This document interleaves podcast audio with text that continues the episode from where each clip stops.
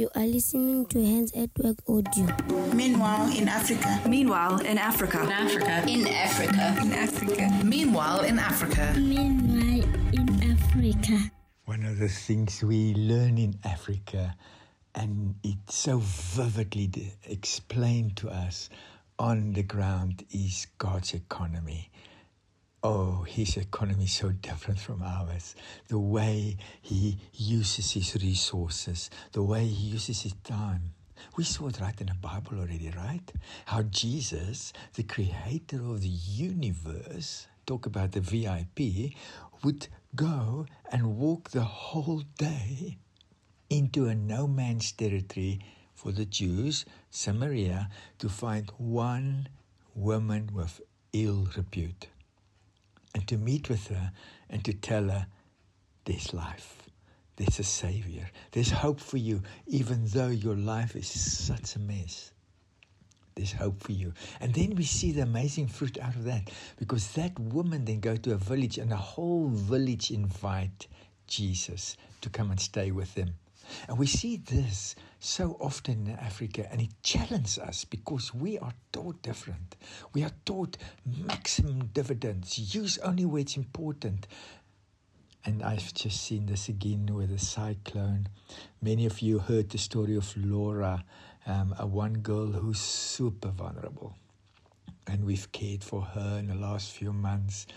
Um, oh, she's so vulnerable and um, the cyclone hit her mum and her hut, and overnight they disappeared, left the village, four hours into the bushes in a very tough area where men don't like to go, and that's where Laura and her mum went to go and stay. And in the midst of a crisis where the whole village was without food, where many children have malaria, where we had to plant, where we had to um, change all our arrangements, how many children we were feeding and how many times. It was crisis mode. In the midst of that, Audrey, our leader from Mozambique, sent me a message and said, Pray for me this morning. I'm getting onto a motorbike and we're going to go and look for Laura. Friends, it made no sense. She should be in that village. She should have managed the crisis. She should have been in control where it mattered. There were hundreds of lives. Yet she chose to go and look for Laura. It was unbelievable. You know, to cut a long story short, Audrey came back to the village that night late. She had Laura with her. And the whole village rejoiced. The whole village stopped. There was a moment where everybody were exactly on the same page. There's hope. If Audrey could go and fetch Laura, all of us can do something. We are part of a good story here. Isn't that incredible?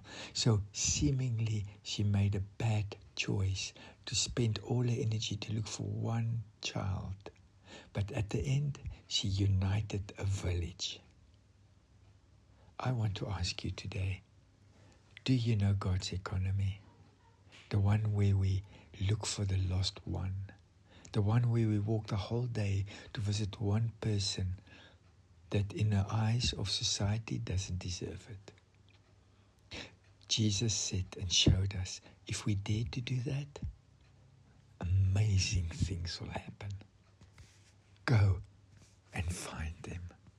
www.handsatwork.org